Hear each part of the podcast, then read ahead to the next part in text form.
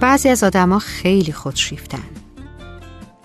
انگار حتی یک بار هم به آینه خیره نشدن. حکایتشون حکایت کسانیه که در حمام آواز می‌خونند و اصلا هم فکر نمی‌کنن صداشون گوش خراشه. افرادی هستند که شمع وجودن. باید اونا رو روی چشم گذاشت.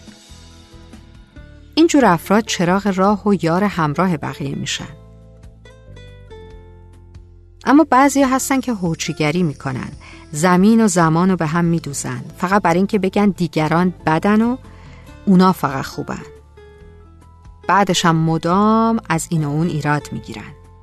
اینجور آدما فقط برای اینکه انگشت اتهام به طرف خودشون نباشه وقت و بی وقت از بقیه انتقاد می‌کنند و در حال قضاوتن.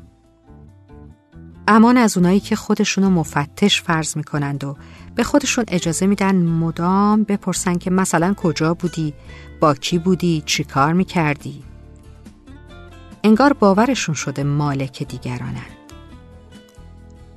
یادمون نره اختیارها و قدرتی که آدما به خودشون میدن و فکر می‌کنن که می‌تونن برای بقیه تعیین تکلیف کنن در واقع از اجازه که ما بهشون میدیم.